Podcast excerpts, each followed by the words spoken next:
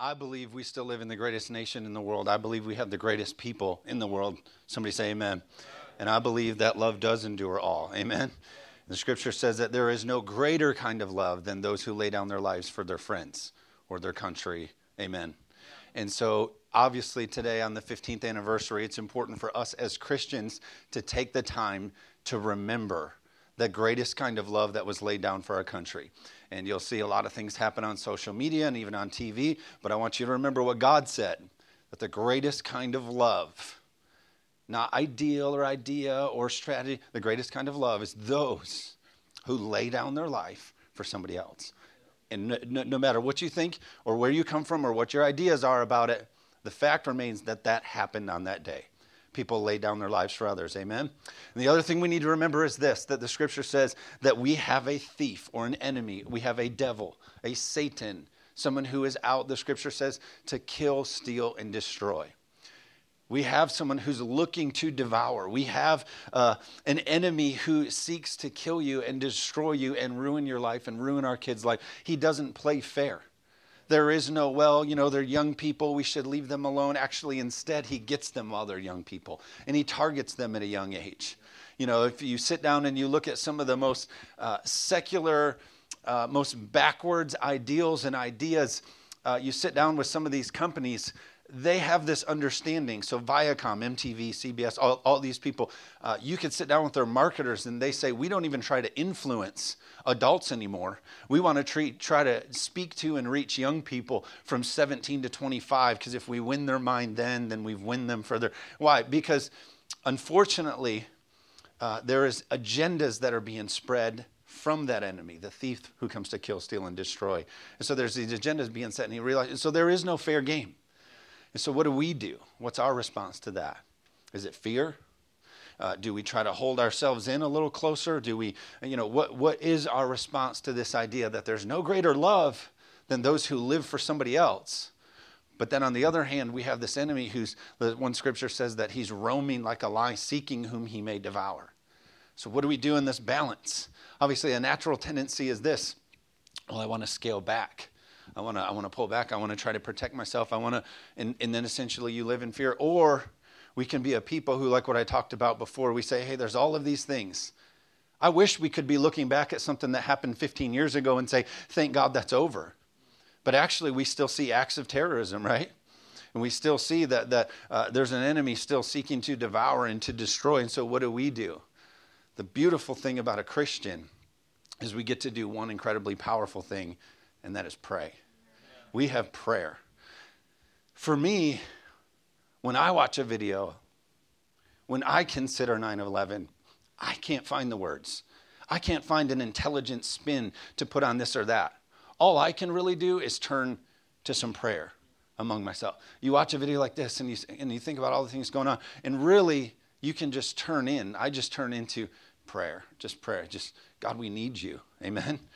And so today I want to talk about, you know, Paul said in a lot of his writings, and he would start a lot of uh, books that he would write to people, uh, which we know now are scripture. And, and he would say things like this Hey, I know that you already know this, but it's good that we talk about it again. He would start a lot of writings by saying, Hey, it's good that I remind you of these things. Why? Because we know the largest gap in the world is between what we know to do and what we actually do. And that's what happens with prayer. And so, in this country and in this nation, and on this day, 15 years ago, what we saw, I still come back to this idea that the only thing that is going to change us is going to first start in prayer. Amen? Uh, I look all throughout Scripture, and you realize that God uses prayer to restore things. Most of the time, when God would lift up a nation, or He would lift up a leader, or He'd lift up and establish a king, it was a person of great prayer. It was a person who had a heart set for him or a great person of worship. Why do you think all throughout Scripture, anytime someone was a worshiper or a prayer or put God first or prioritized them as Lord, kings and evil people would seek out to destroy that voice? Why? Because God restores things and raises up nations if we're people who worship and pray. Amen? And so, prayer, a part of restoring and healing, I guess would probably be the right word because I believe that God still blesses America. Amen? And so, my words today might be healing. Our prayer for this nation as we heal would be that we pray. We be people of prayer. Second Chronicles 7:14 says, "If my people who are called by my name will humble themselves and pray and seek my face and turn from their wicked ways, I will hear them from heaven and I will forgive their sin and heal their lands. I mean, no, we need some healing in our land. Amen. What do we have to do? What are the, what, did it say we have to get a Bible degree? Did it say we have to go, you know, form a community of this? It says you just have to be a people who humble yourself and seek God and pray. Amen. Now, prayer without action, you know, we could get into a whole other thing there because, you know, you could just pray all day to yourself, but if we aren't used by God to go out, here I am, Lord, use me. But today I want to talk specifically about prayer, and God will call us into action. Amen. So it takes humble prayer. And you've heard me say this before. Unfortunately, uh, they did a survey, Barna Research Group did a survey of, of the characteristics of a Christian, the fundamental things that should make us up as believers. So, reading our word, or attending church, or uh, giving of our tithe, or all these different things that are essentially part of who we are as Christians. The number one neglected thing that people admitted was that they neglect prayer. They neglect prayer. They say that's probably the weakest of the things that I act out as a Christian is prayer. I don't have prayer, which is so disheartening because prayer is our relationship, our communion, our, com- our communication with God. Uh, you've heard me say before that literally God's intention in Genesis, in the beginning, He walked with them in the cool of the day. It says that He was with them. What were they doing? They were fellowshipping in relationship with words.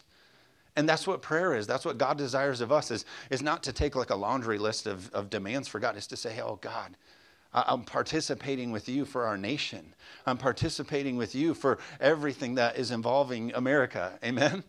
And so that's God's desire. The average American, they say, Christian, spends less, time, less than 10 minutes a day in prayer. The average American spends less than 10 minutes a day in prayer. You will spend more time a day preparing food for yourself than communicating with your Creator. They say the average American will spend more time grooming, preparing yourself for the day, getting dressed, brushing your teeth, doing your hair, than what you will praying, seeking God for what His direction is in your life. We'll spend more time just putting together ourselves naturally before we do spiritually. And how many know that has to change for God to heal our land? If we humble ourselves and we seek the Lord and we be people who pray, then He'll heal our lands. And our land is our own home and it's our own neighborhood, and then it's our own state and our own country and our own world. Amen? Yeah. Again, I know some of this is really basic, but I think it's really good for us, especially on a time like this, to remember it's prayer. It's praying the price that's going to make the difference. Mark chapter 11, verse 24 Therefore I say unto you, whatever things you desire when you pray, believe that you receive them, and you shall have them. What do you desire for this nation, and do you pray it? Whatsoever things you desire when you pray, believe. How many of us have sat back and thought, you know what, for this country and for all the things that we see, God, here's the things that I've mathematically decided and desired to pray for? We talk about a lot of stuff. Well, you know, I just wish they'd fix this. But have you taken all of those things and put them in a place that you desire to see God move in them? And then you pray about it. And I'm just as guilty, right? We need to strategically say, God, these are my desires and my concerns, and these are my things for our nation, uh, and then pray about them. Matthew chapter 6, verse 5, it says, And when you pray, you shall not be like the hypocrites, for they love to pray standing in the synagogues and on the corners of the street, that they may be seen by men. Assuredly, I say to you that they have their reward. Don't pray just to be somebody who's making like a prayer statement for our nation. You'll have your reward if you just go through it for the motions. In verse 6, it says, But when you pray, go into your room, and when you have shut your door, pray to the Father who is in the secret place, and your Father who sees you in secret will reward you openly. Private prayer produces public reward. We all want to just go vote and hope that there's public reward. But the scripture's saying, hey, if we just married the two things, if we got out in action, if privately we prayed and we sought God and we got in a place and we let Him know our desires for our nation and we privately sought Him, then when we went to show up in public, we'd see the reward of it. Somebody say amen. We need to see some more reward of it at our polls, amen, in our school systems and in our boards and in our, amen. So maybe that's a little bit of what we're missing is we haven't gone to the private place with God and said, God, here's our desires for our nation. Here's our desires for our community. Would you please show yourself publicly as we pursue you privately. Amen? That's why prayer is so important because God rewards private prayer. Verse 7 And when you pray, do not use vain repetitions as the heathens do, for they will For they think they will be heard for their many words. Verse 8.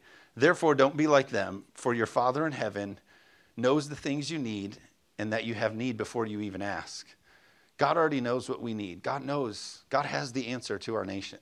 God has the answer to our leadership. God has the answers. We have to be a people who pursue Him about those things. Amen?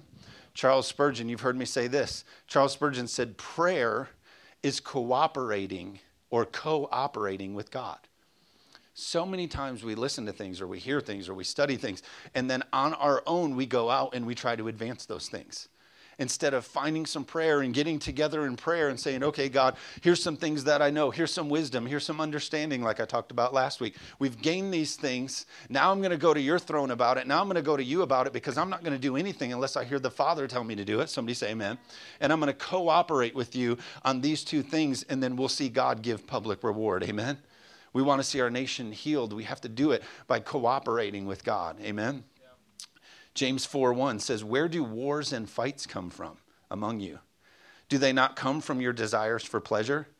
You lust and you do not have. You murder and covet and cannot obtain. You fight in war. And then he throws this in there. Yet you have not because you ask not.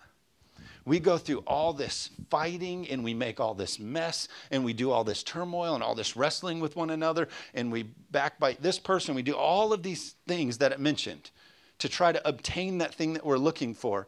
But instead, if we just took that energy and went to God and asked Him for what we need, the scripture says, You have not because you ask not. God's willing to give it, but we look at all the energy that we spend trying to get it on our own. How many are with me? I wish as a, as a nation, as a country, as a Christian, as a vertical church, we could be people who don't spend energy trying to produce it by our own hand, but we just say, God, this is what I need. Uh, I've shared it with you before that there's nothing more frustrating to me than when my little my kids i have a three and a half year old and a one and a half year old nothing is more frustrating to me than when um, they come to me and they know what they want i know what they want but they're throwing a meltdown about it and you just want to say, use your word, you know, just tell me. They come to you with the blah, blah, and they just make a, a whole mess of, and they just, and it's this, this whole scene, and they do this whole thing, but they haven't just come to me and asked me for what they want, right? It's just that meltdown mode. They come to us, ah, they've made this home. and I'm the father over here saying, hey, just come to me and tell me what you need, and I will help you. I have what you need. I wonder how many of us God looks down on us and just sees us. And blah, blah, we're making, we're fighting. We're, and God's just up there, will you just come and tell me what you need? I want to move on your behalf. Amen?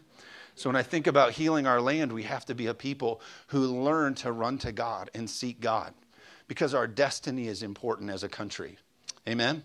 Lamentations 1 9 says this that her collapse, her collapse, she considered not her destiny Therefore, her collapse was great. Said there was uncleanness in her skirts. She considered not her destiny. Therefore, her collapse was great. You know what caused the sin in her life? It's because she wasn't considering the call of God on her life. She didn't put prayer. She didn't put her destiny. She didn't put what God wanted to do in her life at the forefront. She considered not her destiny. And therefore, by living that way, sin allows to come in your life and win. How many of y'all have ever done that? You've just made a huge mistake essentially just because you were bored. You just didn't have time. You know, you had time. You had too much. You say, but when you're not prioritized and the enemy comes in, and, how many are with me, right? I see what the enemy is trying to do to our nation. If I can keep them so busy and so distracted. I'm so thankful for our Simplify book and other things that we've been talking about. If I can keep them so busy and so distracted and so preoccupied with other things, they won't consider their destiny and they won't ever go to their father and ask them for what they need. We need to be a people, and then our collapse would be great because we consider not our destiny. We would follow the same thing as Lamentations. My prayer is that we be a people who figure out how to simplify and prioritize and seek first the kingdom. Therefore, everything else will be added unto us. Amen. So, 15 years later, I hope that we know that there's no greater love than someone who lays down their life. But we're also very aware that there is an enemy, and it's not a people group. There's an enemy that is out to steal, kill, and destroy. And we need to be a people who prayerfully make a difference and pray the price and make an impact. Amen. James puts it on who? James 5:13 says, If any among you are in trouble, let him pray. Who handles our troubles? well, you know, this country, you know, it's a little sideways. I don't know how I feel about it. I wish those pastors would really step up and get this thing fixed. If any of us are in trouble, who should be handling it? Us. If any of us are in any kind of trouble, who do we let pray? We pray. It's important to go to the church and pray. It's important to go to the elders and all the different kind of people and seek prayer, but it's more important that we be a people who understand it's our responsibility to heal this land through our personal prayers. Amen. And so we have to be a people who pray. That's how we see healing. We have responsibility to pray. I'll close with this thought. 1 Timothy 2 1. What's the word here? I urge. I urge you. Like it's so important. I urge you. It's like with your kids, you know, like listen to me. I urge you, if you get out of this bed tonight, you know, I tell my kids I'll sell them on Craigslist because I sell a lot of things on Craigslist. I'm kind of kidding. May have said that one time.